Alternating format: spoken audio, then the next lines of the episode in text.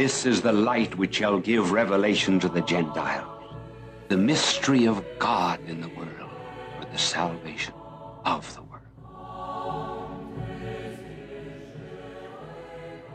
How is it going, everybody? I'm Jordan Pacheco. And I'm Rudy Carlos. Welcome back to the Glad Trad podcast, baby. Rudy, look at that fresh cut straight out the salon. Look at you. Ooh, ooh, ooh. I was going for an 1800s look. You know what? You, I, I, I would believe that you tie women to railroad tracks with that look. Don't worry. Jordy, you're looking good yourself. Hey, thank you, thank you. I need a haircut, you know, and unfortunately, I haven't had a haircut in like a month, and my hair grows like a weed, if our audience can tell. but, uh, but thank you. I really appreciate that. I'm feeling pretty good, man. I'm feeling pretty good. Um, oh my gosh, oh my gosh, Rudy, man, we we, we by grace of God and thanks to our wonderful, awesome, cool subscribers, we did it. Welcome to the Glad Trad Podcast 1K subscriber special. Insert sound effects.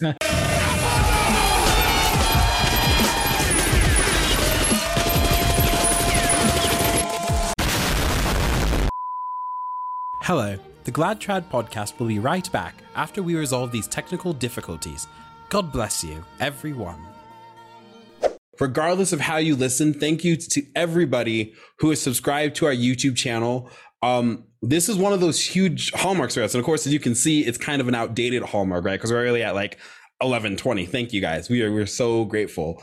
Um, but you know we we do this podcast not because it like just like strokes our ego ego not ego that's weird uh, you know but but you know we started this years ago now at this point it's years ago it's three years ago if you can believe it um just wanting to share the joys of the Latin Mass, just wanting to talk about traditional Catholicism. And if you go back to our very first episode, Rudy, this is so crazy. I think you aren't I think you just gotten engaged. I wasn't engaged yet. So the whole like we just gotten into Latin Mass. And so this whole trajectory, right? Of just now like we're both married. You're you're expecting more kids. Like what the heck you know? Uh, it's i mean how crazy. What a what a wonderful road it's been just doing these episodes and, and being bros all the while. Yeah absolutely. Thank you so much for for tuning in and supporting our our podcast all of this time. As jordan mentioned you know this whole time a lot of life has happened and it's it's really exciting to be here with you guys. And uh, we're looking forward to the rest of the uh, the time we have together. Yeah you know and there's been you know, we we tend to try to focus on the positive for a little bit of people's, but obviously uh, with Traditionis Custodes, Synod and Synodality, the horrible closures, Latin masses. There's a lot of there's a lot of solidarity I think needed, and while it's really important, obviously, to have like physical community more so, um, it's great to know that there's a lot of of Catholics. We even had non-Catholics who have listened, but it's great to know yeah. that there are people who know that that listening to our videos and interacting in the comment sections with other people um, that that we don't feel so alone as we kind of go through these trials of the church, and that's been something that uh, we've been very humbled by. I know just hearing the stories of subscribers and supporters and, and people uh, who have come from all different walks of life, finding the truth of Christ and His church, and and really being able to get down their stories and actually listen to them, genuine listen, not like the weird synodality sort of listen that the church pretends it's doing. We're listening. We're listening. well, you know, and that that brings up a very interesting point that I think you and I both want to make. And the fact of the matter is, we think the chair is empty. The chair is completely empty. There hasn't been a pope since John the 23rd. And it's time for us to get serious about it. Nah, just kidding. I'm We're just kidding. Look no, at your face. No, we're gonna have some enemies to take that out of context. Congratulations. Gotcha podcast, Set of conscience confirmed you see me nodding. I was like, yeah, go, uh, go for it. uh, jokes, jokes, jokes. But yeah, there, there's a lot of stuff on the horizon, and uh, good opportunities here to look at it in a positive light. But uh, yeah. uh, absolutely, we do need solidarity at this moment. Um, you know, the the stronger we are together, the better we're gonna come out of the. We're gonna come out of this at the end, is what I'm trying to say. Yeah. Because tradition is alive and it's being suppressed uh, unfairly. And i think a lot of people understand that now and um, are between a rock and a hard place. So you know eh, there's there's definitely things that we can explore here uh, in the upcoming episodes of uh, of the podcast. So really excited for that. Terribly excited. And you know so usually obviously our our quote for this podcast is risus est bellum laughter and war and um you know, it's always nice to sit back and smile a little bit. We've done a couple of similar things like this on our podcast. What we're about to do today is uh, in the midst of all this craziness. Um, check out my last video. I really addressing the the closures of Arlington, Washington D.C., the Institute of Christ the King leaving Chicago. If you want to get some some of the sober stuff, we've had joy, of course, with the overturning of Roe v. Wade. But uh, today we're going to actually do something a little dank, very us. And um, let me let me set the table. Let me set the table. So you know, we're in this springtime of the new evangelization, right? Well, actually, in the world of Traditionis Custodes, we have talked extensively, especially with our buddy Nick Cavazos at the Traditional Thomist. Mm-hmm. We've talked extensively on how Traditionis Custodes kind of eliminated the concilium reform of the reform sort of movement in the church. It seems very clear that um, in a world where Saint uh, Sabina's is allowed to have mass and the Institute of Christ the King is not, that uh, that this unity aspect only only goes one way, right? And that's towards the destruction of the Christian, of the of the mass, and certainly of the Catholic faith. We know this with the synod of synodality. But one thing that's really funny is that especially a lot of conservative Catholics still cling on to this idea, which is that um, you know, the council was a good and holy thing, right, Rudy, and that it simply just went off the rails, right? It was simply hijacked by by a very small fringe uh, sorts of people. And um, we've spent a lot of time going over that, kind of seeing if there's any merit to it. But one thing that's very important for us is that we don't want to misconstrue um, opposing viewpoints. We don't want a straw man. We're not just here to dunk on the new mass, but we are here to actually almost make a historical documentation about what exactly happened and in the words of the people who actually was there. Mm-hmm. So, so let's enter the world of 1968. The council is just about to wrap up, and NBC at the time made a documentary. This documentary is called "The American Catholic." It is uh, it's an hour long piece, and you're going to hear the words of the council, you're going to see the changes and the confusion at the time in real time in the people's own words. These are not obscure figures that we're going to see. We're going to be talking to bishops and priests and all peoples and nuns about how wonderful the council is. And uh, I think now that we're 60 years on from it, Rudy, we can really sit back and go, wow, no wonder things flew off the handle in in such a short amount of time. Yeah, you know, eh, the, th- the the really interesting thing about this is um, there was a lot of a lot of press attention during the Second Vatican Council, and a lot of people lending their opinions on these sorts of things. And I think it really speaks to how the council allowed these people with very very different worldviews, very different opinions to come in and just kind of direct in a way uh, this council in a in a, a de- democratic way. And the, the church is not a democracy but you'll see in this video that people have all kinds of opinions on things. And it's surprising to see down the road how many of these opinions have become mainstream in the church where they may not be actually compatible with our faith. So uh, this is a very interesting video um, and uh, I guess we should just get into it. What do you think, Jordy? Let's eat this bread. Warning to our audience. I don't know. I can't guarantee this will be a two part series, but we might be doing some starting and stopping to really just go over this thing. It's worth it. So if you don't, for the sake of our 1K subscriber special, if you drink whiskey in hand, you know, get some goldfish, get some popcorn, call the kids over, call the wife. Ooh, Look at that. Look at that Orville Redenbacher plug. Oops, I just soy face, dude. My bad. dude, like, Where's the thumbnail? There it is. oh, oh I knew cringe. it.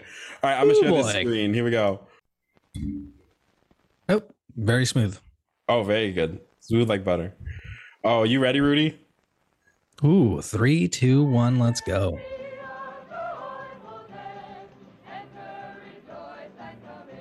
Gonna turn up a little bit.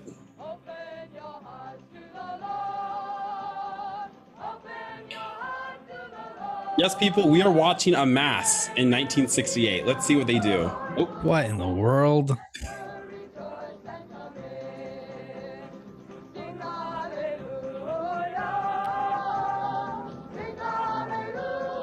Oh, I already want to like leave the church. Did you see that there was a there was a banner in Hebrew up at the Hebrew yep. Hebrew banner. oh, freedom to share. Look at this renewal of the church, Rudy. Oh, what in the world?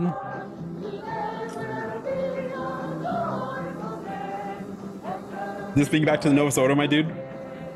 Thankfully, I never went to a mass like this. We are your people, Lord, and we have come to give praise to you. We have gathered also to give witness to your convictions that reform and renewal must come from the whole church, from the people of God inspired by the Spirit. We have come together to give support to one another in our time of pain. We are leaving Oh. an environment in the church which we have had for many years. We are leaving an environment of monarchy. And uh, we are leaving Yikes. a king subject relationship that was very, very helpful for an immigrant church, was very helpful for illiterate Let's forget the people social kingship of Christ, the shall United we? States at the turn of the century Exactly. and who wanted to be guided and who did not want to ask questions. We do intend to use our voices and our talents as laymen in full support of the efforts of individuals, priests or laymen, and of groups, civil or church, public or private, who are working to bring Christ into the modern world. I love these little. Oh, Dr. Florence Joanne O'Brien from St. Francis Xavier Parish, and I don't consider myself clergy. I'm a layperson. The church I want to. I want to take a pause right there. So we have. I want to So take a. absurd. I know, right? I just want to take a pause because here we have this nun. I'll I'll back up a little bit. Here we have this nun who gets up, right? we do intend And for those who might have just missed it, let's hear what she talents She's in says a full this is- habit. Yeah, she's in full Full habit. She's like full on Mother Cabrini mode over here.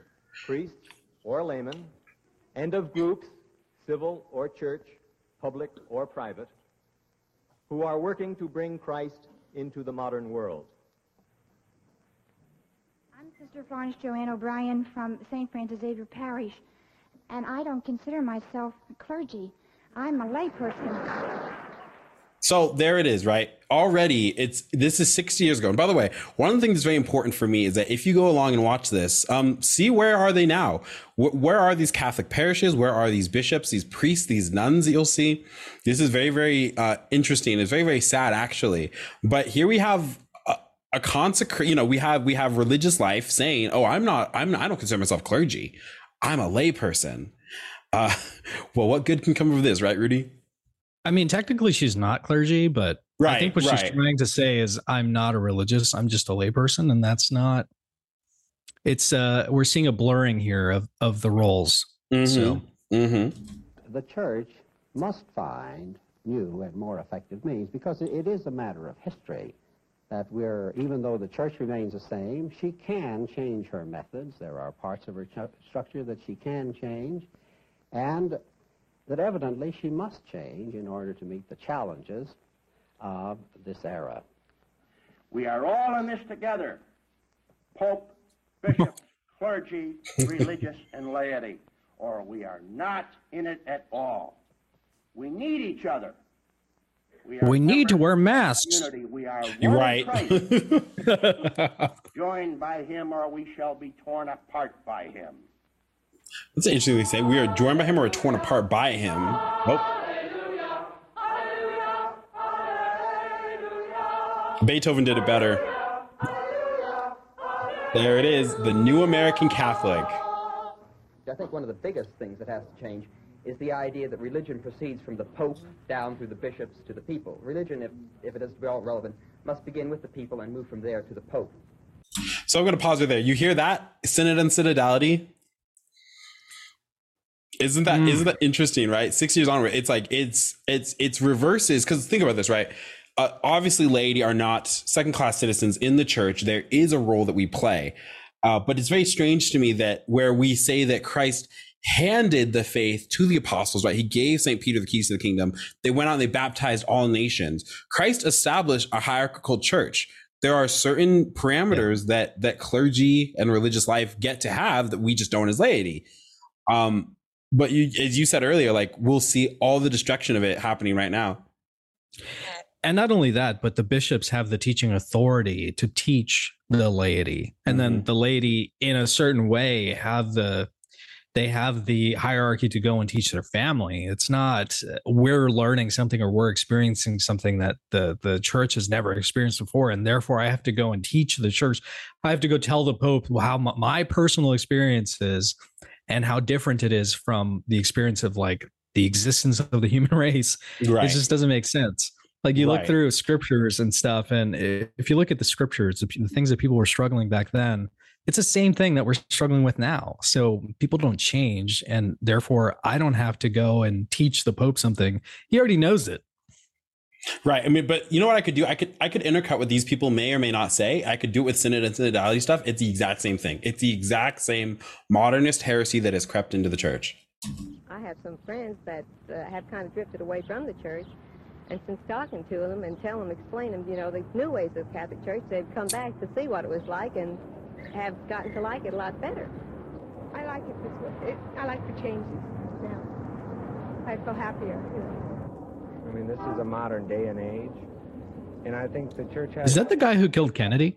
The changes that are coming in are um, are going to help the church very much. I think they're inspired, and I think they're going to help the people to be better Catholics. Oh, they're inspired, all right. Whatever it will be to me. You know, I'm not really too worried what people say it is. I'm more worried what I think it is and what I make it. Uh uh-huh. Uh huh. These people. Everyone, we're looking at our grandparents right now. We are looking at our grandparents right now, right? People are feel happier. Oh, it's going to be great. It's springtime new evangelization. In discussing the current changes within the Catholic Church and within the churches generally, I think it's safe to say that one of the big occasions, probably the principal occasion for changes in the church today, has been the convoking and the discussions resulting from the Second Vatican Council convoked by Pope John the 23rd. I would say that John is the occasion within the Catholic Church, not the cause, but the occasion for focusing the attention of the church and the attention of the world on the necessity for change within the church. One thing you'll notice, John himself in Yep.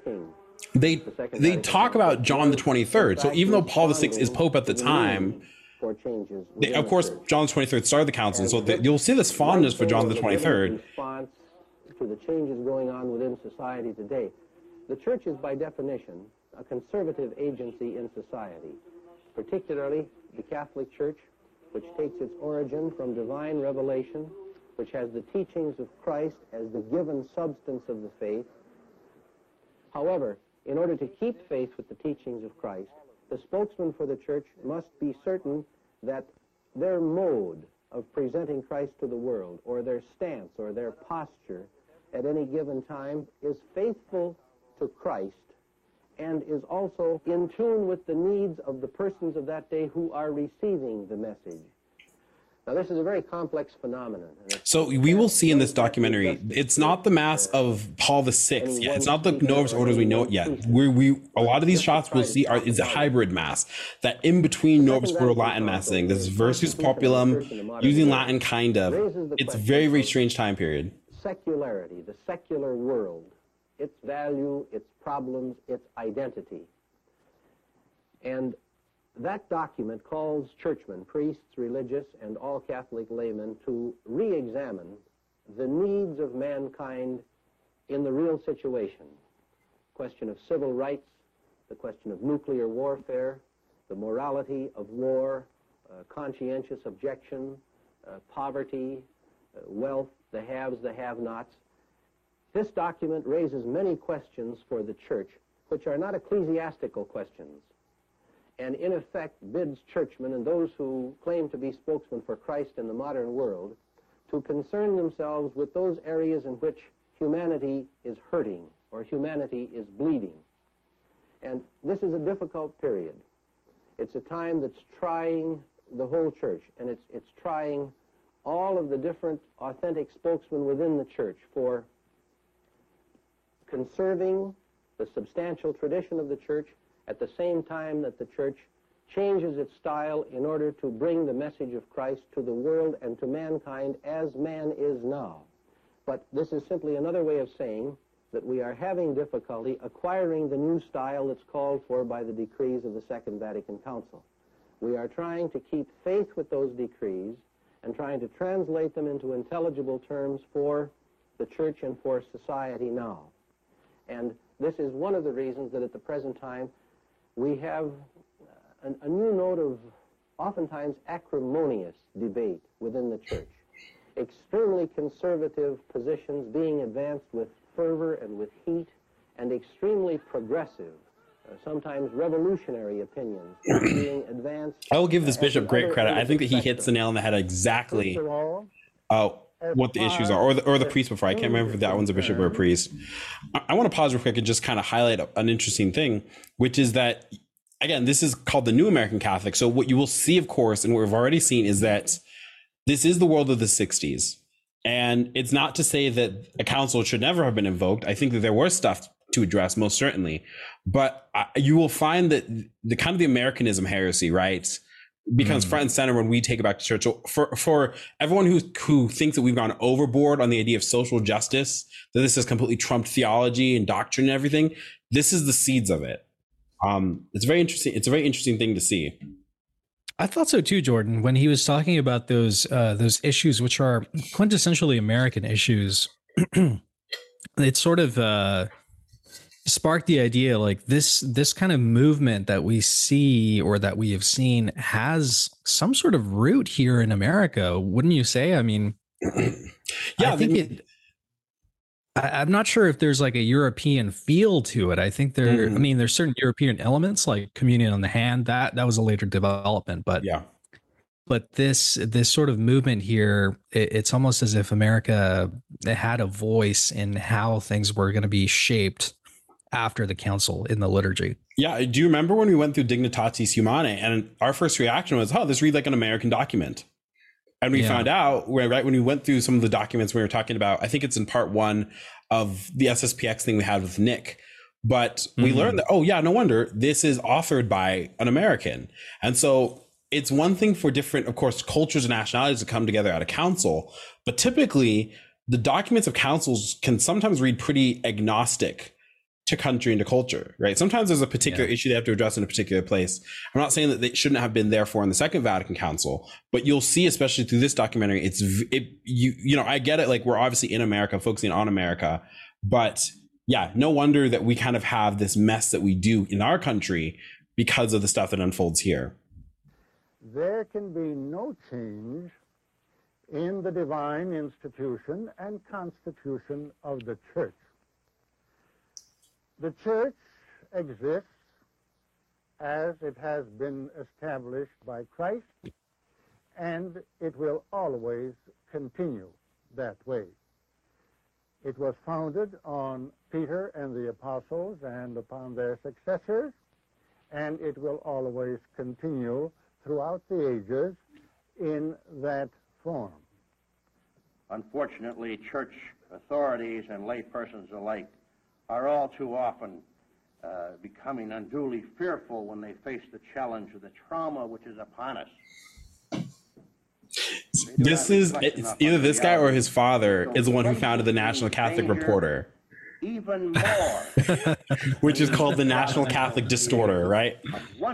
Oh boy. Uh huh. So I love the contrast that they do here. Creative Christianity to offer the church new dimensions of love and of service.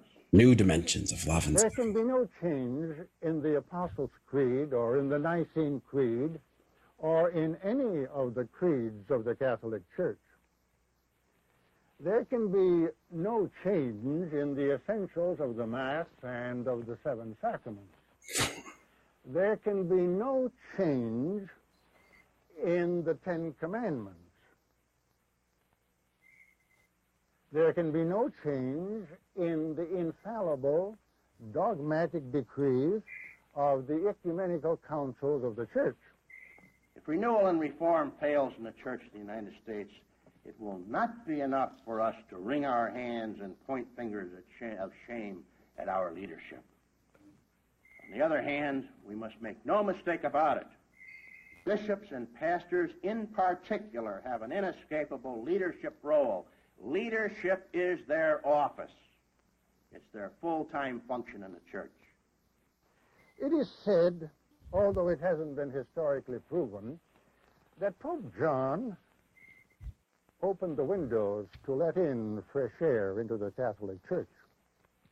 I say I can't find a historical confirmation of this story, but if it is true, it is evident that when you open windows, you can let in not only fresh air, but you can let in some queer birds who will mess up everything inside. The times cry out. Bugnini, anybody? I know, right? I just Playing church. Same as we used to play house or cowboys and Indians as children. Also, I just want to oh, say he talks about how it was unsubstantiated the story of of him saying opening the windows, but it's also another story. Uh, the legend goes that he was screaming, "Stop the council! Stop the council!" as he was dying. So, This concept has freed our imagination. I, you know, we often focus on Paul VI in the aftermath of the Second Vatican Council, but I, I read a really interesting uh, Father John uh, O'Malley, SJ, did a really, really interesting thing on um, John the 23rd's role in opening the council. So, very interesting Pope. We don't talk about him a lot. reactionary who are of a mind that any change Oh, yes. Is this? Sh- yep, this is. those at the other end of the spectrum who would So again, I any lo- I encourage people to look up what's happened to these bishops and these priests afterwards and their dioceses and all this kind of stuff. We will do so at the end of this. Who will bring these ends of- of the spectrum together so that we might keep faith with the tradition which we are obligated to keep. This is the fundamental substance of the teaching of Christ. I'm really not happy with the change because I was born and raised a very strict Catholic and, and was taught that it could not be changed. It was infallible, and I, I find this very hard to accept and to explain to my children. I would imagine older people feel it's going too fast, but the church is going to have to redefine herself, uh, her very basis, from the concept of authority to legalism in the church, and even to certain sacred doctrines that uh, apparently uh, many people continue to hold. There it is. That's right. It's very distracting, this new modern method they have for Mass. I prefer the old Latin, like where you raised in your childhood. And uh, it's more religious. You have to have moved fast this day and age. You just can't be slow like we used to be. I'm real happy with it. You'd love to do a Where Are They Now with them, right? Like, yeah. What? Where? Where do they end up, Jordan? right. But I, I love what I love the contrast there, right? There's some are saying, listen, I don't know how to explain everything's changing. I don't know how to explain it to my children. There's Mm-hmm. a guy who says, like, uh, we are going to have to redefine from authority to legalism to sacred doctrines that people have hold held. Uh, and other and the that last lady, right? She says, hey, um, you know, we can't be as slow as we used to. We have to be as fa- as we have to be fast, right? And um, this, as we evidently, obviously, we're six years onward from this thing. This is not a good mode for anybody to operate in. But you know, we certainly have let in a couple of queer birds, and that's why they're called cardinals. The decrees of the Vatican Council call us not only to a review so I made a mistake, by the way. I think the council just ended a year. This is 69. I think it ended in 68. So but also call us to create several new structures within the Catholic Church.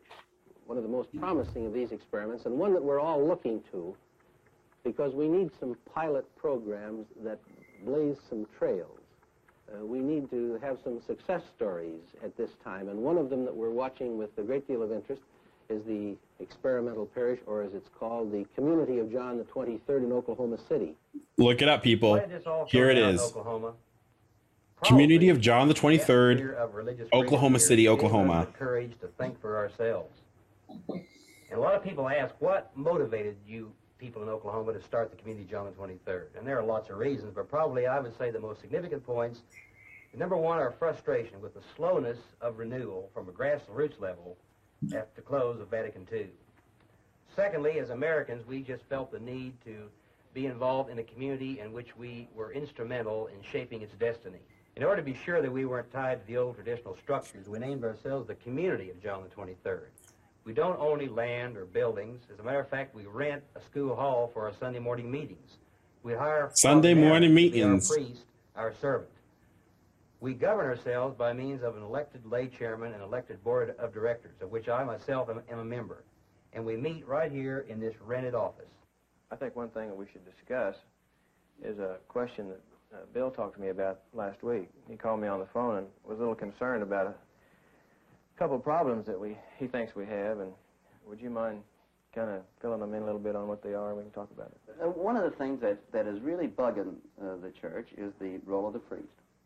So I have one particular vision of what it is as I experience it in this community. Of course, one of the things that really intrigues me uh, would be could I handle uh, another John the 23rd or a third John the 23rd? And what this would do in my human relationships to the people here. What? oh, you'll see. You ain't ready. I'm very happy uh, in my life as a priest because uh, after some 16 years of trying to figure out what Christianity is all about and what I'm all about in it, I think that in some way. So typically, the vesting goes on right in the um, discovered something here. We're sacristy. for open Yeah, I'm thinking the sacristy, and but and to come up with uh, things that uh, would really express their life, their ups and downs, their sins and their loves.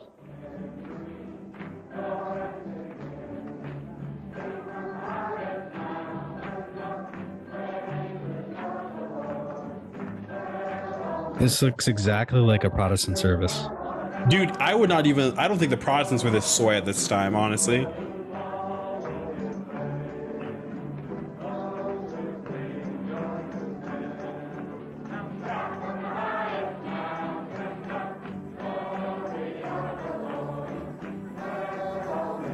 Just a bunch of kids goofing around. Oh yeah, they got balloons. How many of them? You know, and again, like we know, we have the numbers. Are these people still Catholic?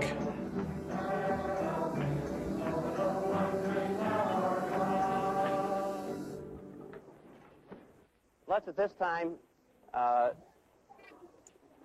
bring forth our prayers of petition.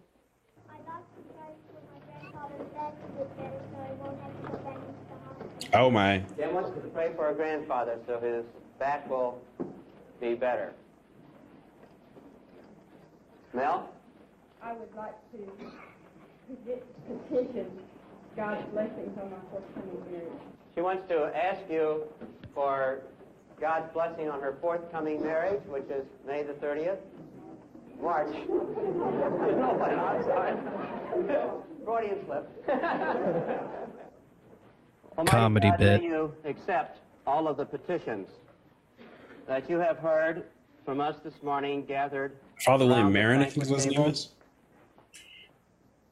We ask you to remember all of our thoughts besides those uh, articulated. We ask you to be mindful of the groups that have been working this morning, trying to solve some of the problems in the world.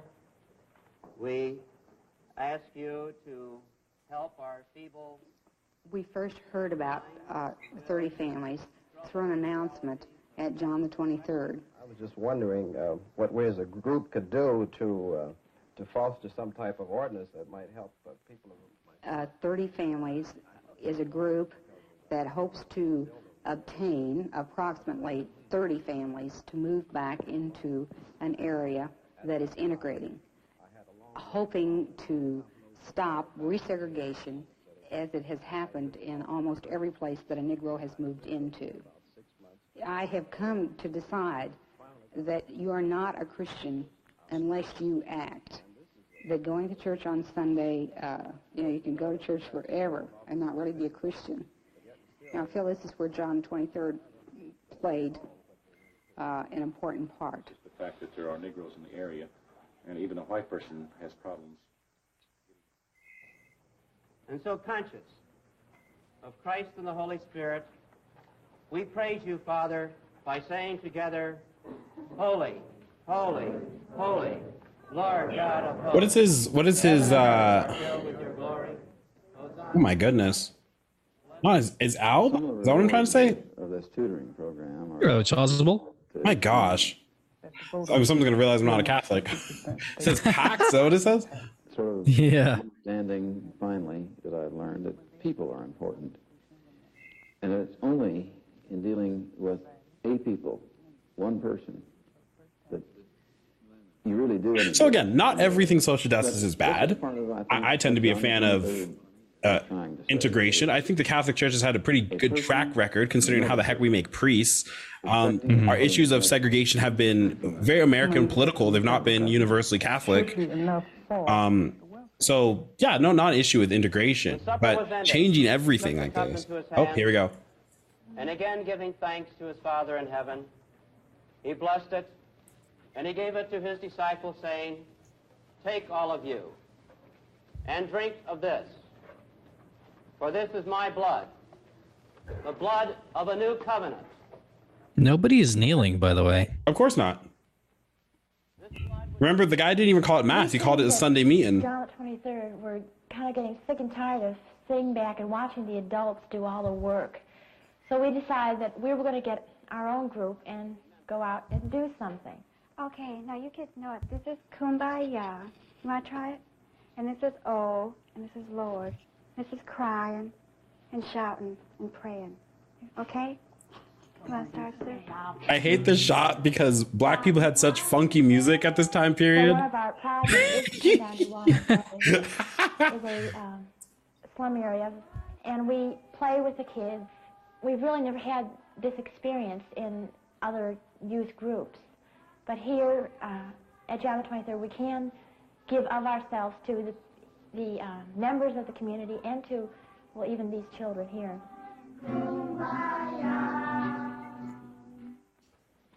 Behold the Lamb of God. Behold him who takes away the sins of the world. Lord, I am not worthy that you should come under my roof. Speak but the word, and my soul will be healed. Lord, I am not worthy that you should come under my roof. Speak but the word, and my soul will be healed. Lord, I am not worthy that you should come under my roof. Speak but the word, and my soul will be healed.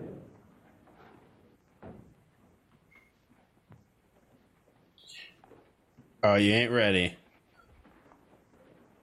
Like the body of Christ. Raise the body of Christ. It's a strange hybrid, isn't it? Jeff, the body of It's like about to get bad, you know. I don't. I mean, what he got to get bad? Oh. All Oh, this you know, could not oh, you about better not. Do you see that? if many other forces weren't She's like- Horrible, dude. within the church, and certainly one significant person in this whole picture is Bishop Reed, whom I think stands today unrecognized. And for people who say they're like, well, you're criticizing, like at least these people believe, surely, you know what I mean? It's a valid mass, surely, blah blah blah blah. Okay, let's look it up. John the Twenty Third Community surprising in uh, Oklahoma City, Oklahoma. This subject very carefully evolved certain ideas in regard to the formation of a parish structure that uh, would form a basis of experiment in some new mode of, of community. It's, it's well recognized that a bishop may exempt his people as a group from their uh, attendance at Mass at a particular parish church. And all that is involved in this instance is that exemption, is that permission. And substantially, the church is the same now as always because her founder is the same and her mission to mankind is the same in every generation. But generations change, and as Pope John pointed out to the bishops in his address at the very beginning of the council, although the church remains the same, nevertheless... You nevertheless... see that kid sneaking that drink of soda? What? What Yeah. was that? I think that was a kid just sneaking a drink of soda. In order to be effective in the life of Because it's a meal, dude. What do you expect? must be constantly upgraded.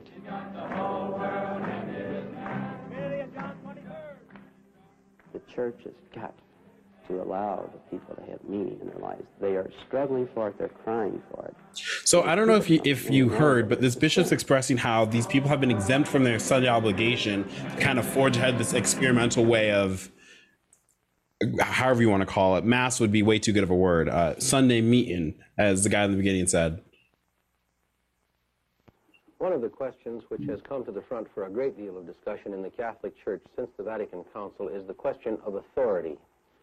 Each year since I've been a bishop, I've been asked to conduct retreats for priests in one or two or three dioceses. And one of the things I do in these retreats is ask the priests to Oh yes, Bishop on Shannon, Minneapolis, St. Paul, auxiliary like bishop. discussed in a public open meeting. And in every one of these retreats that I've given, one of the questions that's very near the top of the list each time is the question of the proper relationship within the church to authorities. It is a big question. It's a cosmic question that cuts across many of the other questions in the church today. And I suppose the man who has uh, done the greatest amount of writing and research and is one of the most respected voices in the Catholic Church on this subject today is Father John McKenzie, the Jesuit scholar who is professor of theology at Notre Dame University. Catholics uh, in this country and in many other countries for the last hundred years or more have uh, lived fairly successfully. Father John McKenzie, in a democratic SJ. Political society, while they were members of a church with an absolute government. I am not sure that this generation and the next will be able to do this quite as successfully. What they want to do is to support the church, and they do not believe that support can be thought of simply as submission. They are more educated, they are more independent, and really they are more interested in what the church is and does. They feel they have more to give than mere submission. And if the church is impoverished, if that is all that is asked of them, we ought to realize that this desire You're quiet, Rudy. What are you thinking? more active members of the church I'm just thinking, you know, I, I- I think it rather I think this is a noble thing that they are proposing. Mm-hmm. They are asking the question of how do I, as a layperson, how can I contribute to the sanctification of the world? Because obviously, at the end of the mass, you know, the priest, if you go to the Latin mass, you will hear the priest say, "Ite missa est," and then he's he's ushering the the people to go out into the world something happened here where where people realized okay i i just don't have as much of an effect on the world as i would like to. And so they're asking this question how can i go out into the world and how can i like be an authoritative uh representative of the church but they're taking it too far. They're taking it way too far. And we've seen it. We've seen it like time and time again. We've seen it in the liturgy where the the the parts of the the liturgy that were uh, representative of the priesthood have been given to the lay people. We've seen it in we're seeing it today. I mean, you and I have a sort of part in this as well. We've taken it upon ourselves to use our platforms to talk about uh, all all kinds of different issues and even bring catechesis to different people. And and I, I think I think I don't want to pat ourselves on the back, but like I- think we're very careful about it. However, there are people who are not so careful about it. Yeah. And they're again flipping this hierarchy of the church. Like you are not you are not the authority of the church. You you want to be the priest and you're you're inevitably just kind of destroying the priesthood. You're destroying the church. So Mm-hmm. I, i'm trying to be sympathetic with what they're saying what their what their motivations are but I, i'm just thinking like man uh, so many years passed. I just wish that uh, they had they had considered the the long game instead of the short term um, feel good solution that they Well, that they it- wanted That is also true. And again, I think that one of the greatest things the Second Vatican Council ever did was this universal universal call of holiness of the laity. Mm-hmm. Um, it's very clear that the Holy Spirit is using the laity nowadays because the clergy have become uh, so misshapen, such in a bad ways. Um, it is it's it's not by accident that generally speaking, people who are looking for teaching of the church tend to go to laity. Isn't that weird? We go to apologists and, and Yeah. professors, but we also go to regular people like us. You know, and we're, we're we're we're just a very small part. We just do our little thing. You know, we're not like a dedicated catechesis all the time podcast. Far from it. We're just giving our Mhm. experiences. But um, even that's interesting. I think that's because for a lot of people, um, on one hand, you know, I don't, you know, the, the the priest has a very particular role in his parish and in society, and I'm I'm fine with him kind of being our general and charging the laity into what the mission is, but we're the ones who obviously have to take it into our families and into society at large.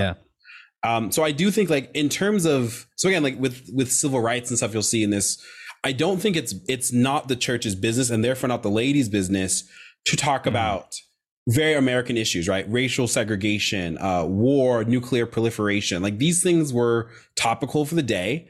Um, they still to to extents are topical today. But of course the church should, you know, if if this does come to the matter of the church's attention, she should have an authority to speak about evils of the world and condemn such things.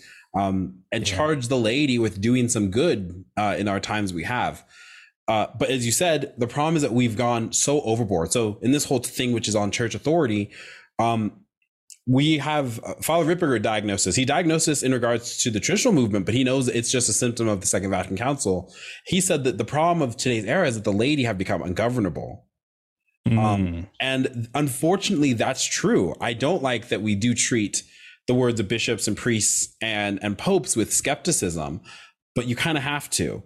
And I hope that one day there's there's yeah, right. I, and I hope that one day there's an open there's more open understanding of it. Like obviously we're not peasants, right? We we have rights and obligations as Catholics, and uh, traditionalists we make a mistake thinking that like this is how the ultramontanist position and the and the legalist position that these guys talk about, the the tech the manualists that Nick talked about. This is how this got in. It's like, well, my priest said so, and therefore that just must be it. It's like, for the sake of your soul, you probably want to double check sometimes. Uh, Yeah. Which is what happened in this era, right? People went to mass and they said, I thought the church couldn't change. And the same priest who told them that for decades told them, actually, it is, and you need to suck up and you need to go with it. And because we're the authority. their field in which to exercise its leadership. It's very hard to generalize about the American hierarchy. One rather recent development, which I know bishops don't like, is that criticizing bishops seems to have become one of our major indoor and outdoor sports. yeah, it is. Church. I think we ought to remember that our bishops themselves grew up in a certain church structure. Their education occurred within this church structure. Their previous experience has all occurred within this given church structure. It is precisely that which seems to be up for modification. And this development is wholesome. It's not a threat to church authority at all. It's not a danger. It should mean that the church will be more what it ought to be and more what it can be, both for its members and for the world at large. In the new church, bishops, religious I just want to pause here also Mhm. and just mention this is exactly what Archbishop Lefebvre mentioned in contra to what was going on. He said, you know, we all grew up together, we all went to the same school, we were taught the same thing, and all of a sudden you're telling me overnight that that that actually isn't what we're going to continue doing. Mm-hmm. so that I'm glad he mentioned that because he's talking about, you know, all of these bishops, they grew up in the same church structure. Well, yes, Right. it's true. Why is it all of a sudden overnight just being changed? Well, Odd, don't you think? And this is how we know that it's not something that just happened. It, you- the changes happened extremely rapidly, but this has been sinking in for decades at this point, especially in this Mm-hmm. country. Lefebvre knows that too in France. I mean, when he writes "Open Letter to Confused Catholic," I mean, the amount of suffering he talks about in relation to his beloved France is, uh, you it, it breaks your heart. It really does. And um, my thing is very simple. It's like, what do I expect? What do I expect of my bishop? What do I expect of my priest? What do I expect of my pope? As a Catholic, I don't expect my bishop. I I understand that our bishop. It'd be nice to have our bishop, uh, Archbishop Aquila, come out and protest and pray in front of Planned Parenthood, but I don't expect him to. You know, um, we did our our podcast on the lady's job because we had the situation where church property was actually being attacked.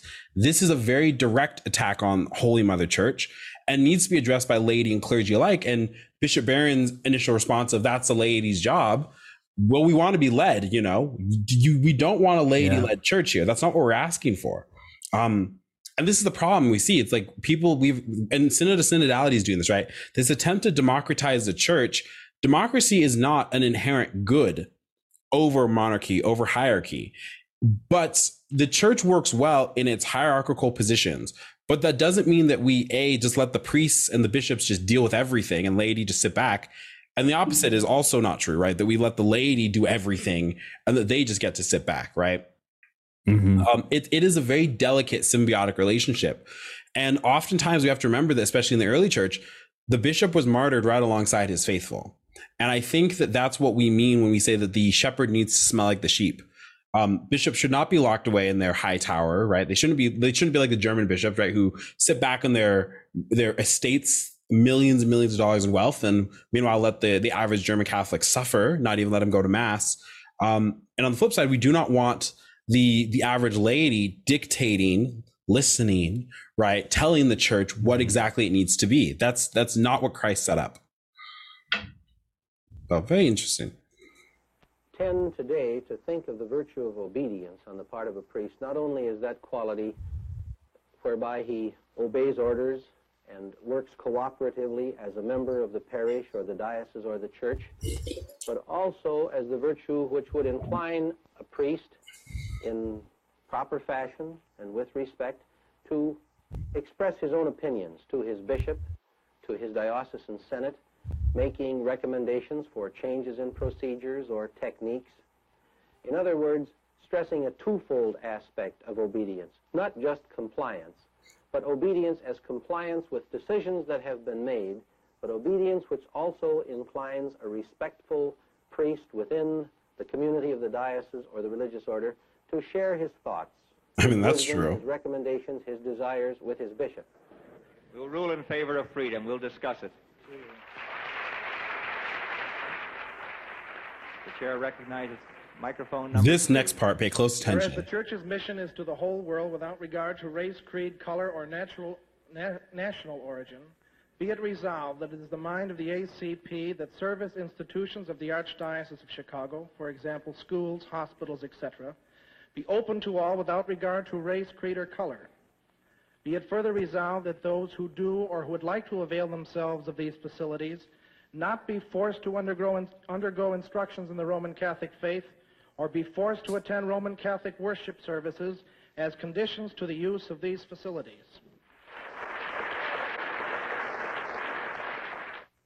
Many So I want to pause right there. Um, what we, it, it's a very brief little point. It's one of the most revolutionary things that's happened actually in this piece. In the 60s after the Second Vatican Council, um, Catholic schools were opened up across this nation, across the world. But what happened is that you didn't have to be a Catholic or be instructed in the Catholic faith to attend uh, a Catholic school. You didn't have to attend Mass, for instance. Um, let's fast forward 60 years, Rudy. What do we see? Yeah, I I mean, you know, Maria just turned one last week, and we're we're starting to think about schooling, and I would never send. And this is the sad thing that um, this is very a sad thing that I'm about to say. I would never send my my kids to a Catholic school. I mean, even if it were, I don't know. I have a hard time thinking of sending a kid, my kids, to a Catholic school because if the if the schools now don't make it a priority to teach anybody the faith what is the point of sending your kids there? If they are going to be taught uh, the greatest academics that's great you know but what about the care for their soul?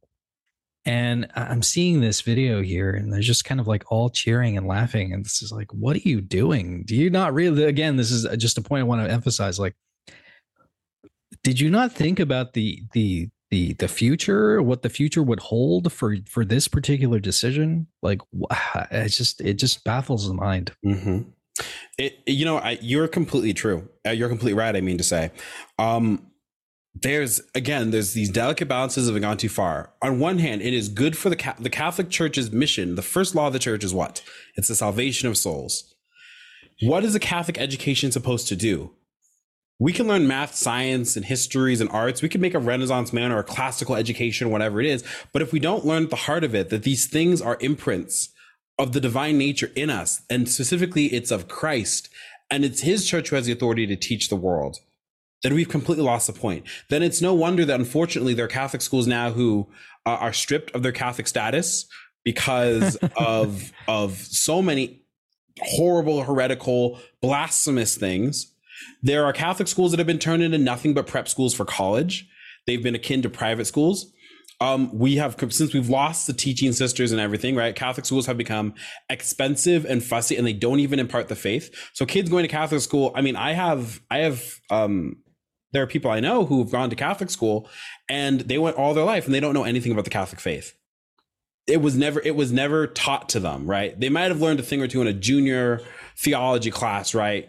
Just trash reading and everything. So, unfortunately, I think that you're very much right, and um you know, again, on one hand, the church, it's good that the church goes to different cultures and peoples and teach and and and sets up schools. It's actually one of the first things we used to do as missionaries, right? We'd set up schools.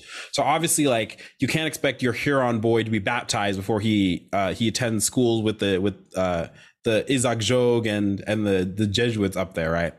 Um, but the point is that this is all holistic. This is all supposed to be illumination of our soul, our faith and our reason working together. And by opening up Catholic schools and laughing about the fact that a kid doesn't have to be Catholic throughout all and will never be challenged about the faith, will never be invited into the richness of the faith, which is what's happening. Um, it's one of the greatest tragedies we could possibly imagine. We we have destroyed the faith of otherwise Catholic children, and we've never even invited in people who have no faith or have never been baptized whatsoever.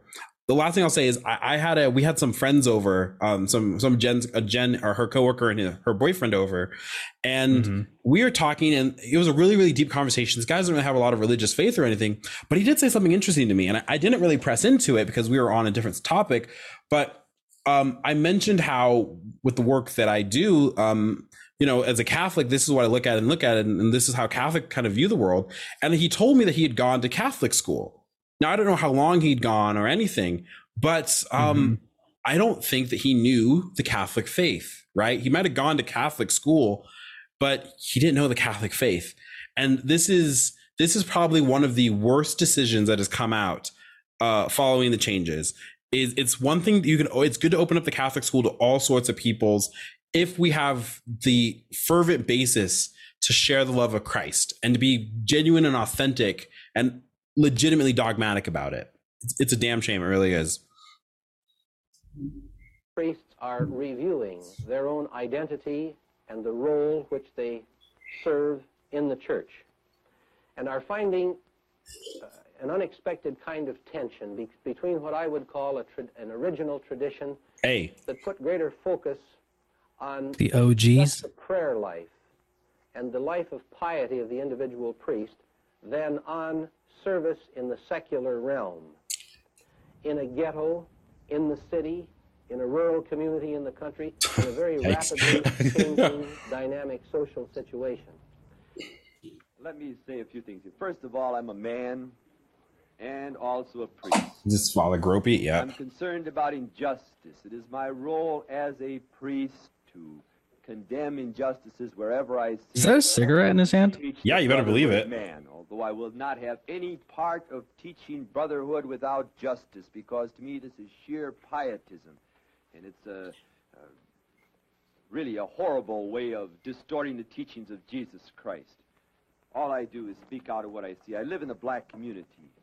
I see children hungry every day. I see children being deprived of a good education. I see children uh, receiving improper medical attention. I see children going to bed every night, and I know there's a danger of them being bitten by rats.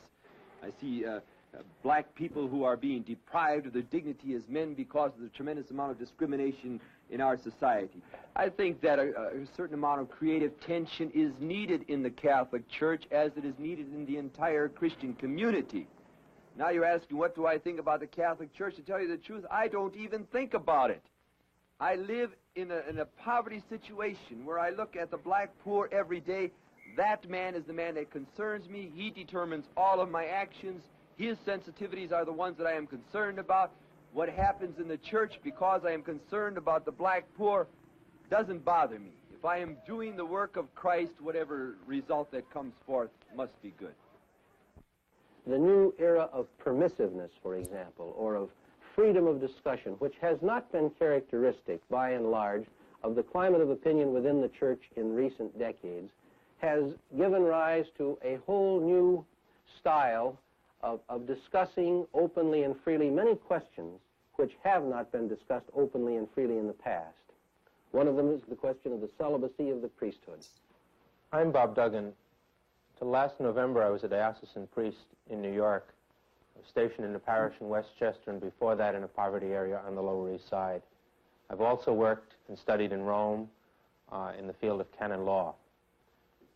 Last November, I resigned from the diocese. I'm now on leave of absence, and I'm working with the National Association for Pastoral Renewal, a group of mainly priests, but with many laymen, who have raised the discussion in the Catholic Church of clerical celibacy and seek to raise for public discussion many of the issues that were spoken of before in whispers, quietly, secretly, but which we feel should be spoken of in public so that there can be the wisdom of all of the members of the faith participating so that we can arrive at a deeper understanding of the role of priesthood, the role of marriage, of the role of the individual priest in his society as a person.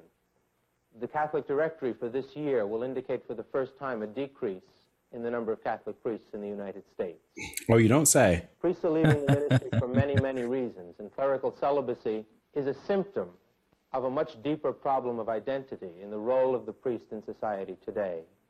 We feel that the public discussion of these things will give us a greater understanding of the role of the priest, will give us a greater understanding of the meaning of Christian community, of the relationship that exists between the people and the priest and the whole life of the church as it moves into an entirely new age. One for ops note. Thoughts, Rudy?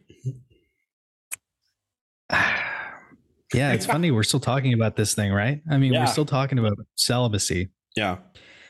And there's so many different. Um, I, I I can't speak to why there was a drop in priests at that particular moment. I think maybe it was because a lot of these ideas in the church were cheapening the the role of the priest.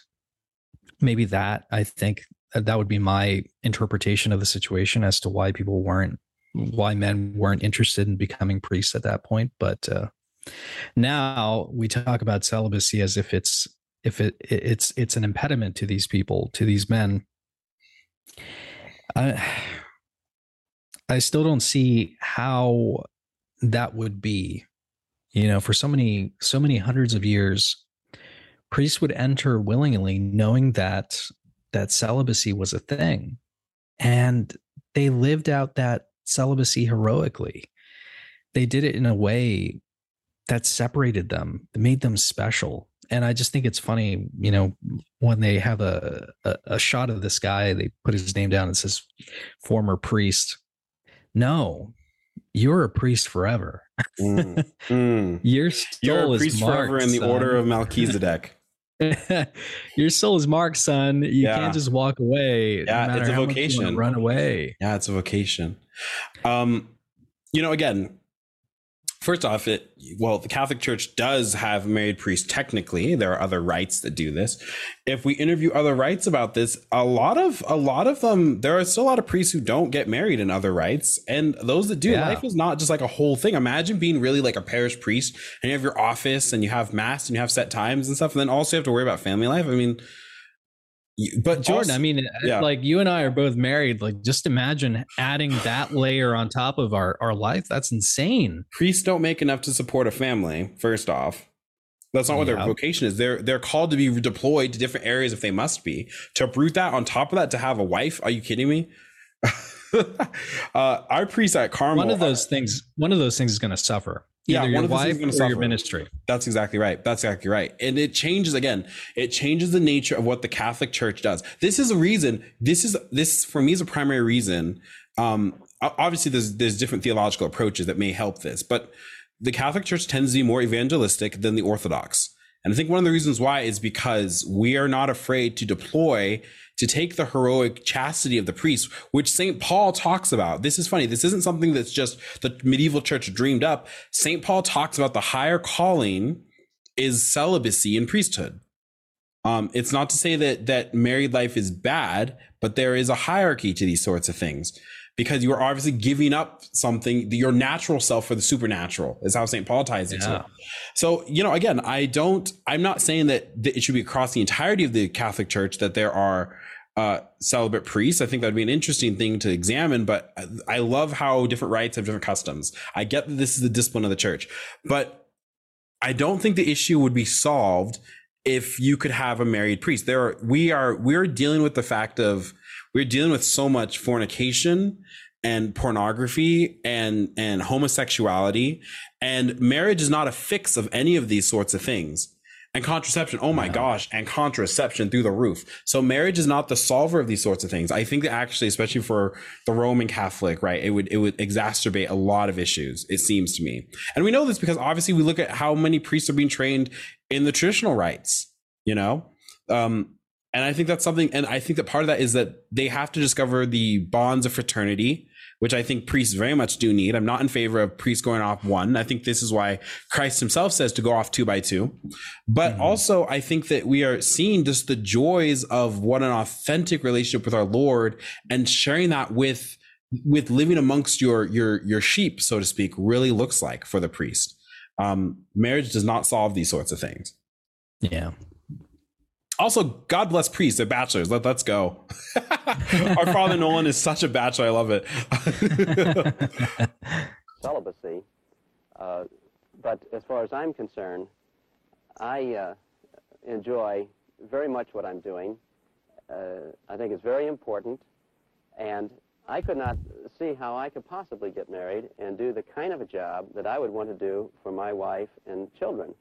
Uh, that takes a lot of time, a lot of energy, and a lot of thoughtfulness.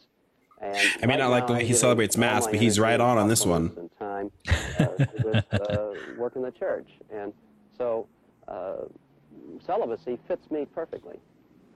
I think the opportunity should be made, you know, for the priest to um, marry if he so desires. The day may come when I'll accept it. That's uh, about the best I can say. A year ago, I would have just said horrors, and today, now, I, I probably will be able to accept it. I think the priests would lose the respect, a lot of the respect that people have always given in the past. And I think that if priests began to get married, I think I would kind of even lose respect for them. They should be allowed to be married. I think that the, uh, they can only only give intelligent guidance to married couples and to people with questions about sex and marriage and that type of thing that they have to be married to have a qualified uh, answer. That guy is a coon brain. you can tell. You oh, can no. tell he's a coon brain. Oh no! He's like, huh, how are they going to tell us about sex? I know. Like, dude, is that your priority in life? That like, it's really. Come on. At the present time, on several levels in the church, there are reasonable doubts and questions about whether we should give our allegiance to some traditions of the past which have been required of us yes. or to the new directions asked by the Second Vatican Council. No. The decree on the uh, religious life calls for a review by all of the religious orders of their constitution, their regulations, their bylaws, their, their code of life. They are being asked to engage in a democratic process seeking the counsel of all members of the community on whether or not this religious community is keeping faith today with its original purpose. The implementation of that decree is giving rise to new tensions within the church. For example, in Los Angeles, the Sisters of the Immaculate Heart of Mary. Many people are curious to know how. This next section is, I think, one of the saddest ones. But all I want to say before we begin it is this: these are the sisters who taught Charles Coulombe. So if you go back to our episode, the ones who voted to ditch their habits these are the Immaculate Heart Sisters. There are there at present. Um, there was a lawsuit years ago. Katy Perry was trying to buy like their old convent place, and people were like, "Oh, they're trying to kick these nuns out. It's horrible." There was only three of them left at the time. So don't want to spoil it, but I just spoiled it. Like, let's see how this went. A chapter and its decisions come about. We were told in the instruction issued by Pope Paul VI in the fall of 1966 that each community was responsible for a special chapter of affairs. And we began as soon as the invitation was issued to announce to the community at large, to our 540 members, that we wanted to have our chapter of affairs in the summer of 1967. Almost immediately, we began to form commissions, study groups, which would begin to talk about the chief issues in religious life, to issue questionnaires to the sisters, to conduct interviews, and in every way possible to do what Pope Paul VI had suggested, to renew the spirit and form of religious life. How'd that work out, Pope Paul VI? Uh, have been deeply interested in education ever since their foundation in 1848. And in their work in California, uh, they have been deeply involved in innovation and uh, new methods of education. One of the sisters who is most deeply involved in the renewal program and is a member of the special general chapter to which I referred is Sister Mary Corita Kent. Uh, she is certainly a most gifted artist, well known outside our own community, but she's also a most creative teacher and a beloved member of our community. Uh, I think that Yikes. Rita draws much of her inspiration from the community, and she herself is one of the first to admit this. Um, it's not just that she brings us her gifts, which she does most generously, but that our sister teachers. The youngest people in this documentary, like the kids, they're approaching 70 right now. and A richness of personality. If they're not there already, they probably are. To the Immaculate Heart atmosphere. I think the, the part in the center section with the leaves um, has a kind of life to it. Uh, I feel terribly um, pseudo-Indian designs or something. Gosh, what a kitschy era. That is part of the life that I just see hate the Immaculate style of the 60s. I'm sorry. The life which is Like that of those skinny, straight ties and everything, and the I just the patterns. ideals I just don't know. I just don't want like very it. much to serve people today, and who want to make themselves relevant. And of course, I suppose that leads us directly into the question of the habit. Those of us who have changed into contemporary clothing, I think, would find it very difficult to return to the habit. And that's not because we didn't uh, reverence the habit when we wore it, when we received it, and that we haven't cherished it all these years. But somehow now, with the changing into contemporary clothing, the habit has become a symbol of a whole system of uniformity and conformity in which we no longer believe as we did before. Um, I personally would find it very difficult to return. Uh, we all wear a Christian symbol, uh, which distinguishes us in some way, but we like very much the notion that we can become relevant to our society and really enter into our society and participate in it wholeheartedly without being in any way set apart. We have come to serve, not to be served, and so uh, we prefer to be dressed this way. The clothing before was a kind of costume as we looked back on it, sometimes a medieval costume, and uh, we prefer to be thought of as women of a century that we are deeply interested in and to which we belong.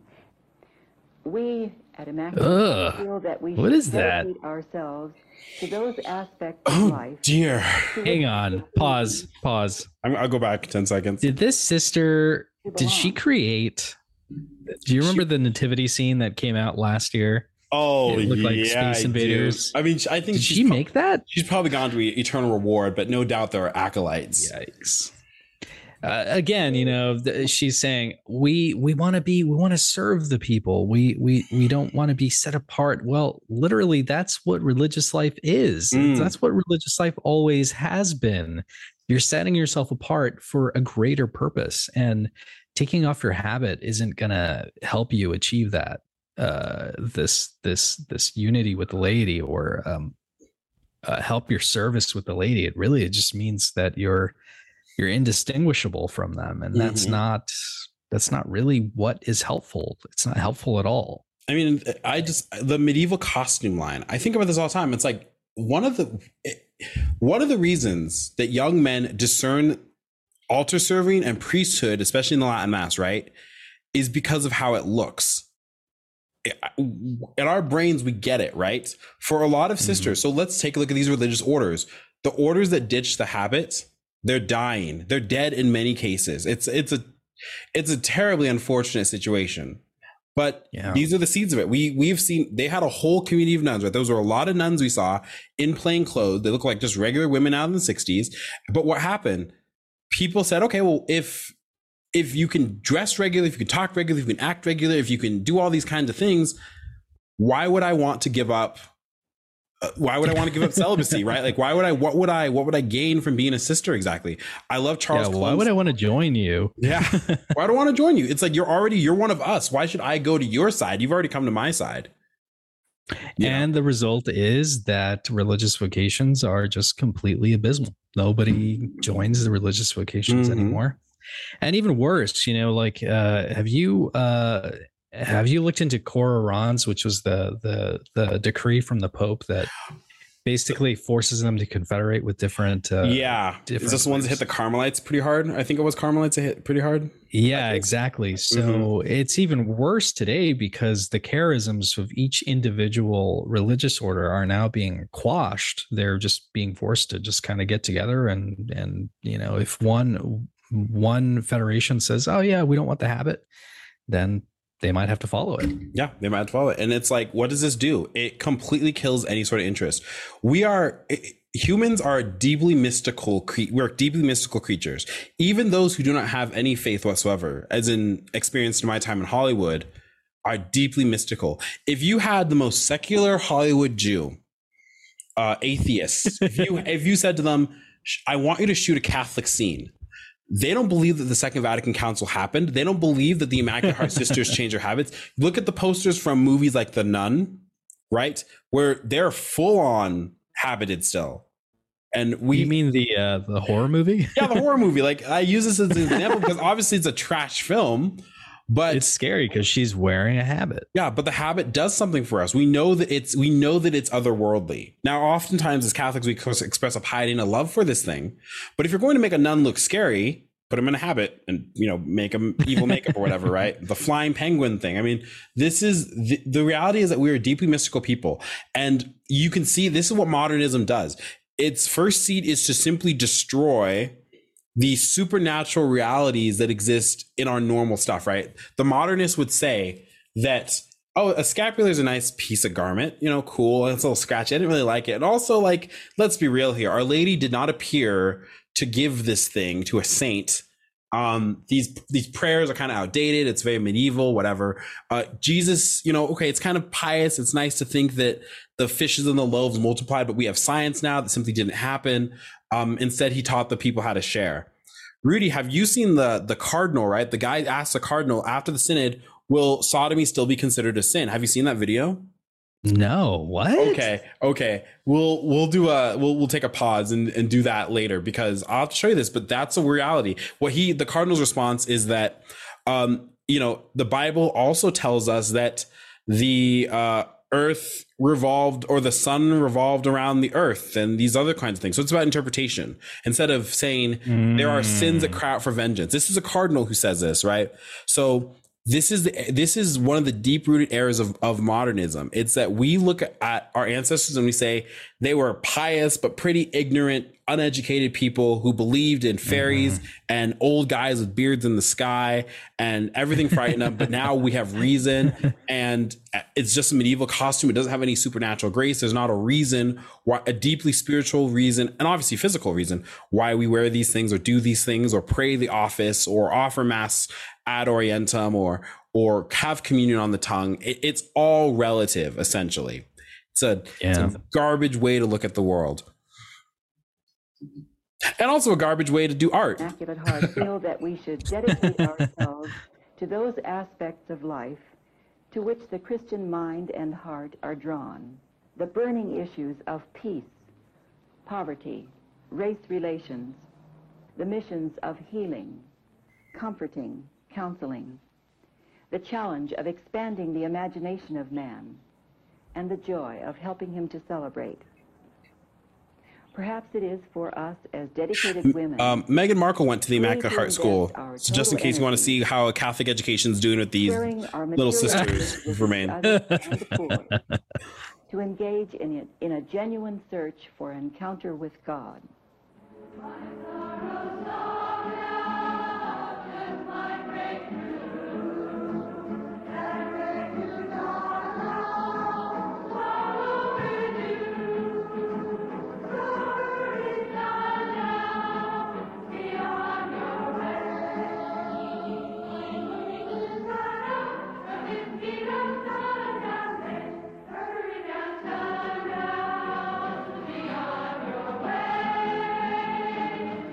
I just hate, I hate 60s folk music. Black Pill. I freaking hate it. Because I've lived my entire mass life with it. this gives me PTSD. Except Peter, Paul, and Mary, they can stay. That's okay. That's it. No Bob Dylan, no nothing.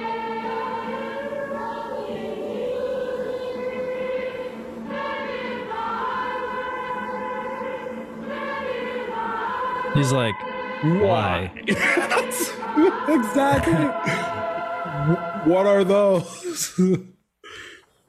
it's like, what?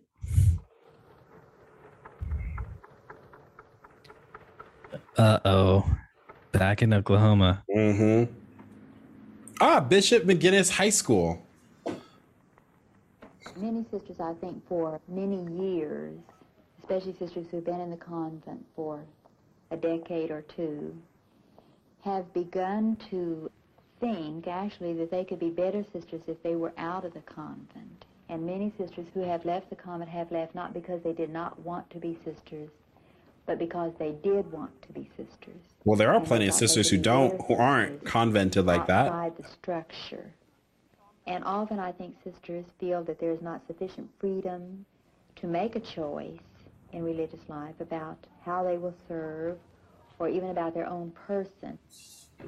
How I, as a unique individual, need to serve according to my temperament, which is, after all, one of God's first gifts to me.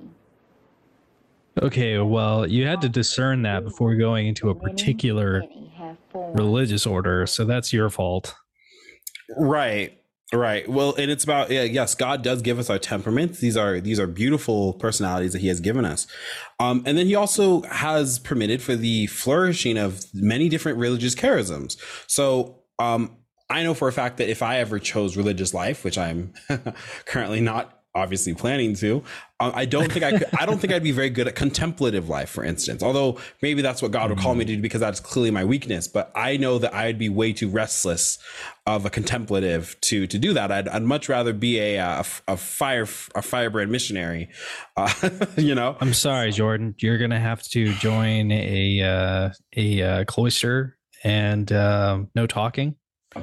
You can't talk ever again. Gosh. No, you know, it's, just- retreat. it's all melancholics in there that love that stuff. I don't care what anybody says. Sanguines and cholerics do not go to such places. God has allowed this, right? Because after all, God is a sanguine. He, he just must be. into small groups, still working in a dedicated, I celibate like that car, by the way. so that they can give At least they could afford it back then.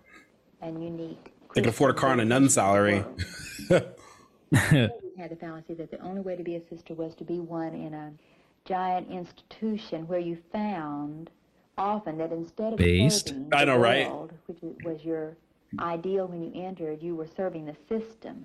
We call groups of people who live under the same rule a community. Community means a kind of a sharing of one's personhood, one's talents, and the way one stands in front of God.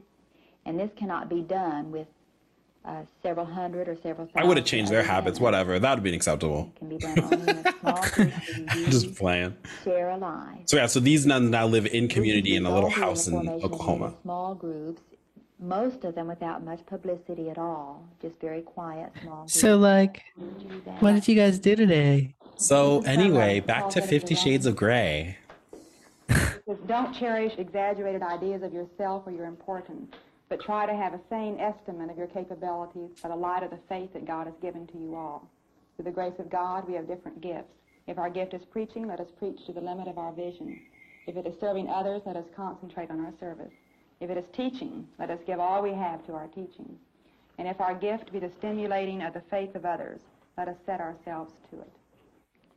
we do know that other people do want to join this group, and it will be uh, essential for us to keep the group small. So when other members are, are you know, belonging to it, then probably we will break down again into other smaller uh, groups, so that we can keep these two things very authentic and very non-rigid, very unstructured. Non-rigid, Rudy.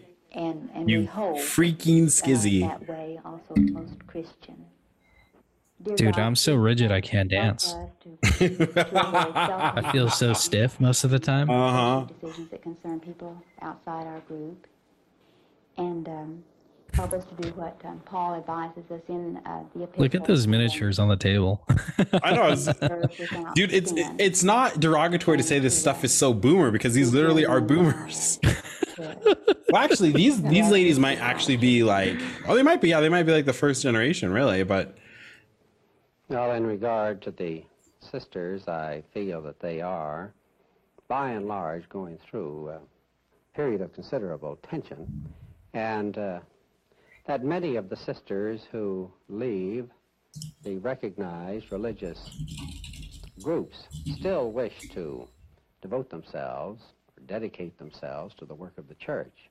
I feel if there's anything the church needs, uh, it is dedication you see, on the part. The church, uh, uh, religion can't very well get along without dedication on the part of people, on the part of groups, on the part of individuals.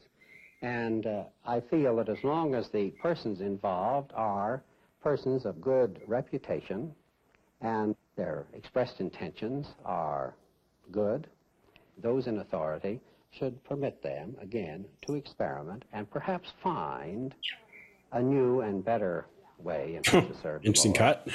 than that to which they have been accustomed and in which they have found some personal difficulties. You were talking about the difference between just being in the school with a lot of white kids and accepted so in the classroom. They have this kind of deal down in Tulsa, you know, between Booker T. Washington and the all-white school down Mhm. there. Hall And- and Hall, wasn't it? Yes, and, uh, and, and the paper said the white kids walked away. And they said, I finally realized a Negro just like me, Uh-huh. you know. We call ourselves Sisters for Christian Service. And it's been interesting to us that many other communities have formed have used the words service and community in their titles. Those are the two key words to describe the framework for the new religious communities of this sort that we are trying to make. Because many sisters feel like they have not given service or have not been enabled to give service that's valid or really is needed most desperately or is most honest in terms of their own temperament. In this way, they can choose their own service. There is no one to say, you fill this slot. They simply see the need and then determine what they can do to uh, fulfill that need. the mere plight is that what said? Yeah.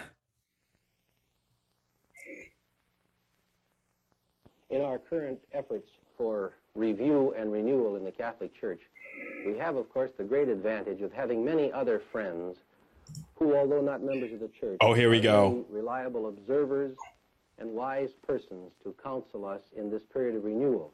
One of them is a very Mhm. distinguished scholar at Perkins School of Divinity at Southern Methodist University in Texas. Oh, the Dr. Methodist. Oh, C. thank Outler. God. Oh, great. Four years at the Vatican Council. He was one of the yeah. He's one of the Protestant observers at the Second Vatican Council. As we try to look ahead toward the future, it is best to remember. God bless old school Methodists. These listen to that voice. times for prognosticators. Uh, in uh, any case, uh, it seems reasonably certain that uh, there are difficulties uh, in the days ahead uh, in the Catholic Church uh, and in Christendom uh, in general. And yet, I see the future uh, as a more hopeful um, prospect uh, than some of my uh, uh, fellow Protestants or some of my Catholic friends.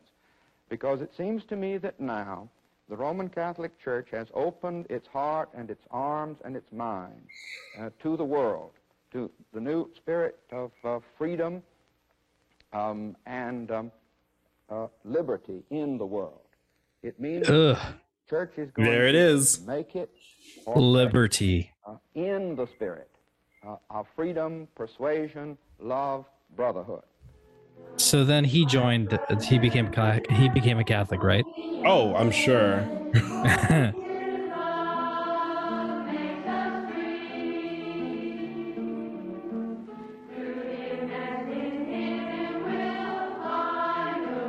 This actually slaps. Shut up, Rudy.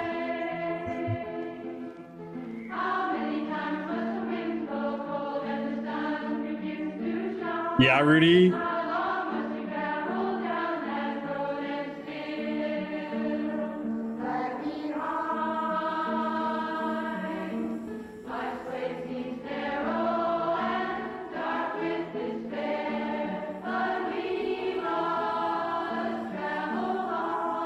I'm trying to read some of these signs. It's kind of hard to see because of the footage.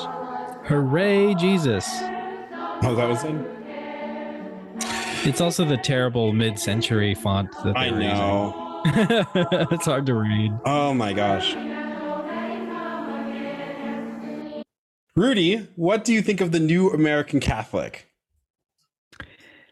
Uh, man, it was hard to get through that. Yeah. But, uh, I guess overall, I, I, I, again, I think we have to give people the benefit of the doubt. As traditionalists, we owe people the benefit of the doubt. We can't just go out swinging all the time. Something that my boss and I talk about a lot. You know, we're trying to meet people where they are, but challenge them, not just leave them there. Challenge them to something more, to question mm-hmm. why is why is the church the way it is right now? Why are we in a crisis? That sort of thing. I think we have different opinions on the crisis, the level of crisis, what you have to do, obedience, and that sort of thing. But nonetheless, I think we owe the people the benefit of the doubt. I think some of the issues that they were really passionate about were things that, yeah, the church has a a, way of of interpreting those things and and bringing people to Christ. However, I think that this documentary shows the mic uh, in a microcosm sort of way what really happened over over these these past years people took it way too far and now we're seeing the fruits of all of this this train of thinking that we just witnessed That what do is- you think jordan That is precisely right. And it's like, you know, there are some there are some changes. There's some, you know, again, I think that it was the right time to call a council. Um, I think council went off the rails and what I imagine it would have just generally wanted to talk about, but I'm not going to pretend that there's not um, some things that need to be addressed. There's some good things that obviously came out of Catholics wanting to engage the world and open up the doors and all these other buzzwords that we hear about. Um, but we did. We opened up a window, and sometimes you let a queer bird in. And so, as we wind down, I just I want to do a quick recap of of where are they now, real quick. This is a Crisis Magazine article, and um, I just want to just be very very quick. And this is what we hear. Um, let's start with Donald Thorman, who is the publisher of the National Catholic Reporter. You heard us tease it as a National Catholic Disorder because some of its articles are uh, well, not Catholic, so we say. Uh, but uh, it says here this it says, in his obituary a few years later, the New York Times described Thorman's newspaper as uncowed by the church's sometimes conservative hierarchy and has published many articles pro and con on such controversial matters as birth control, priestly celibacy, the virginity of Mary, and the mora- morality of the Vietnam War. Uh, so that's why his local, their local bishop asked them to drop uh, the word Catholic from their title. Um, Yikes! Yeah, so that's that's where we're kind of getting at. Next up, let's move to uh, Bishop James Patrick Shannon. This was the one Oh. out of what was that? No, no, no. I was gonna say after that, I was looking at at the the part where it says that James Groppi that said he, he was a priest that said, "You asked me what I think about the Catholic Church. I'll tell you the truth. I don't even think about it." Yeah. his his outcome's pretty funny. But go ahead with Yeah, so Bishop uh, James Patrick. Bishop. So again, a bishop. This is important. A bishop, Bishop James Patrick Shannon, St. Paul, Minnesota. Um, so he thought the church's birth control teaching was rigid and it ought to be acceptable within marriage. He resigned his bishopric in pro- protest over Humanae Vitae. A year later, Wow. he married and was laicized. So, wow. Sic semper tyrannis. Let's move on to our beloved Father Groppi. Father Groppi was one who lived in in the ghetto, right? He was he was that one with a cigarette in his mouth. Um, he left. He later left the church, got married, and studied for the Episcopal priesthood. He Yikes, spent his last years as a bus driver in Milwaukee. Uh, when he died, he was the head of the bus drivers union. So, how's this whole spirit of change working out for us? Let's go on to Sister uh, Anita uh, Caspary, who's the Mother Superior of the Sisters of the Immaculate Heart of Mary. She was that one who was at the desk. Um, so uh, she called it a costume, blah, blah, blah. The New York Times described Caspary as the one time Mother Superior who led the largest single exodus of nuns from the Roman Catholic Church in American history. The inevitable sordid end of the congregation she helped destroy involved the last five decrepit sisters and a lawsuit involving pop star Katy Perry over a $14 million mansion in Los Angeles. So here's the thing in that time, we're talking about from when Charles Cologne was in school to now, the Immaculate Heart Sisters, who are one of the strongest orders of nuns, eh, probably the strongest order of nuns in Los Angeles, certainly one of the strongest in California, certainly one of the most healthy in the United States. Um, they're gone. They are they are a they are a footnote in history. Essentially, they were at the time of Katy Perry's lawsuit almost a decade ago. There was four. There was five of them. So this is the world that we live in, right? This is the fruit of the council so to speak. Um, I'd love to see what, what happened to Father uh, Nerid. Um, but that's what breaks my heart. It's that these people were so happy or joyful and they thought they could change everything. And they went the way that mainline Protestant went. These priests, these bishops left the faith, right? Look at that. To, to the Episcopal Church, heaven's sake, to be a bus driver, right? They continue to destroy in a lot of places. And the faith of millions of people, millions of people throughout the 60s, 70s, and the 80s, and even today, of course, was lost. It was completely destroyed in this whirlwind of happiness and joy in springtime. Um, mm-hmm. That's the world, and that's why it's important to listen to them in their own words. What did they set out to do? Did they accomplish some of it? Did they not? Um, I don't want to end this one K subscriber special on a downer, but this is this is the reason why we are traditional Catholics. Um, yeah, we don't want to. We're not going back to the fifties. We're not going back to before the council we are the church as it has always existed the the beautiful teachings and tradition of the church which is exists perennially it will never die and and that's what the heart of this is change abrupt change like this that seeks to destroy all of our roots when a plant cuts itself off at the at the base at the roots it withers and it dies even if it mm-hmm. takes a mm-hmm. second that's what always happens and that's what we're seeing now the death throes of the council, the death throes of this spirit of change and everything. Francis and his minions, um, the synod and synodality, these are death throes, people. Uh, we're going to suffer a lot more, but these are these are the last gasps of people who have completely failed in their attempt to, to completely subvert the nature of what Christ Church is. And the church is going to continue to live regardless of, of whether or not, uh, you know, we're canonically regular or anything like that. Uh, these things ultimately were, are going to be sorted out in the future. Um, I think it's very tempting to, I'm guilty of this myself. I think it's tempting to take a very emotional stance against this sort of stuff. And, and you have to call, call it out where you can but don't let it disrupt your peace you know you you just keep keep your head down and and try your very best to to work out your salvation with fear and trembling because a lot of these difficult questions you'll see and they're not going to be sorted out in your lifetime. They weren't sorted out in these people's lifetime and where are they now? They lost their faith and um, they drug they dragged a lot of people down with them. So no matter what, no matter what uh, disheartening thing you're seeing right now, Traditionis Custodes, Cor Orans, uh, all of the other crazy things down the pipeline, the German synodal uh, path, all of these crazy things, just keep the faith. Keep the faith as much as you can. If you, you know, we had a, um, a listener from Germany tune into the radio show.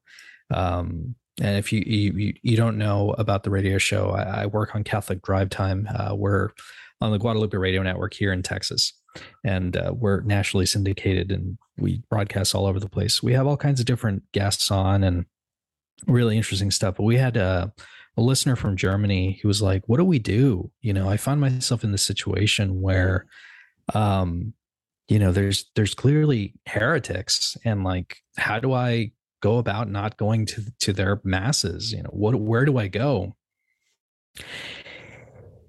I think i think you should go to tradition. I think you should go to the traditional latin mass. You should go to a mass at the very least that isn't uh you know super crazy and it's it's not a, a scandal to you if you can find one, go to a Latin mass. Go to the Society of Saint Pius X. I think we've we've both established at this point uh, mm-hmm. that's a completely valid option, and and work on your salvation because you are not going to solve these problems. I guarantee it, and it's going to drive you crazy, and it's going to steal your peace that way too. So I would say watching watching this i think that those would be my my closing statements on this this crazy documentary and it really is so telling as to the crisis that we find ourselves in now it's uh, fascinating, really, to look back at this. That's right. That's God, right. God is so funny, Jordan. God's so funny. He he like he inspired somebody to film this documentary, and now it's enshrined forever in the archive. now it's a teaching thing, right? Now we look back and say, children, never do this, right? These people don't do this. Um, what you said is completely true, Rudy. And it's all with love, it's all with charity, and it's also with understanding that so much damage has been done, yes, but we can be part of the solution, right? That's almost like the hope. The hope. I will. I will give our our our, our spirit of the age forebears this great credit. They were very hopeful people. They thought they could change things. In their case, they changed things for the worse. But the spirit of hope exists in traditionalists nowadays. We really hope that we can change things, and not because it's how we want to see the mass and we've been raised with this, yada yada yada. Not quite the opposite. It's because these are the truths of the faith which need to be accentuated. So I will link both the documentary, watch it yourself, um, as well as some of the subsequent after links. Where are they now? These sorts of things afterwards, but not so that we can laugh at people who chose the wrong solution, but so that we can we can be resolved to love Christ authentically and to fall deeply in love with the tradition that's been set forth. Because to hear that voice, our ancestors, right? Chesterton says um, that tradition is a democracy of the dead. To hear the voice of those popes and priests and laity and all those beautiful people who came before us, telling us about the beauty of the Catholic Church, that's the people I want to fight and die with. Not to change the church into my own image and likeness, but to allow it to continually be conformed as a bride of Christ to the image and likeness of Christ himself. Preach, brother. Oh, oh, I know. I need a cigarette, right? well, thank you so much, everybody. Uh, a 1K subscriber special. We are so grateful to have each and every one of you. Um, we are just so blessed to be able to share our content as well as to hear your own stories and everything. We are we are so grateful to our listeners uh, in audio format on our podcasting sites, as well as those on YouTube and Rumble and other places that might be coming up in the future. So we wanted to uh, do one last thing, and that's that. Leave a comment below. Tell us about what you thought about this documentary. Maybe there are things similar to your own experiences of tradition that you've seen, or of the Novus Ordo, or of the New Mass, or the Springtime, or any of these things. But also, Rudy and I have been scheming about starting just a Telegram channel where we can come and we can kind of talk and post memes and just have a little bit more community with you guys. Um, but we need a name. So if you would like, go ahead and drop what you think would be a good name for the GladTrad Podcast Telegram channel below in the comment section. Send us an email, Instagram, doesn't really matter. And we'll take that into consideration. And then hopefully by the next time we get together, uh, we'll be able to, to go ahead and start that. Sound good, Rudy? The Society of John the 23rd. Oh, the community, my dude. The community. Oh, whoops. There you go. My bad. if you liked this video, if you've been along for the ride, please, please, please continue to pray for us and our families. If you'd like to support us in a different way, you can also check out our Patreon link, which is right there down below.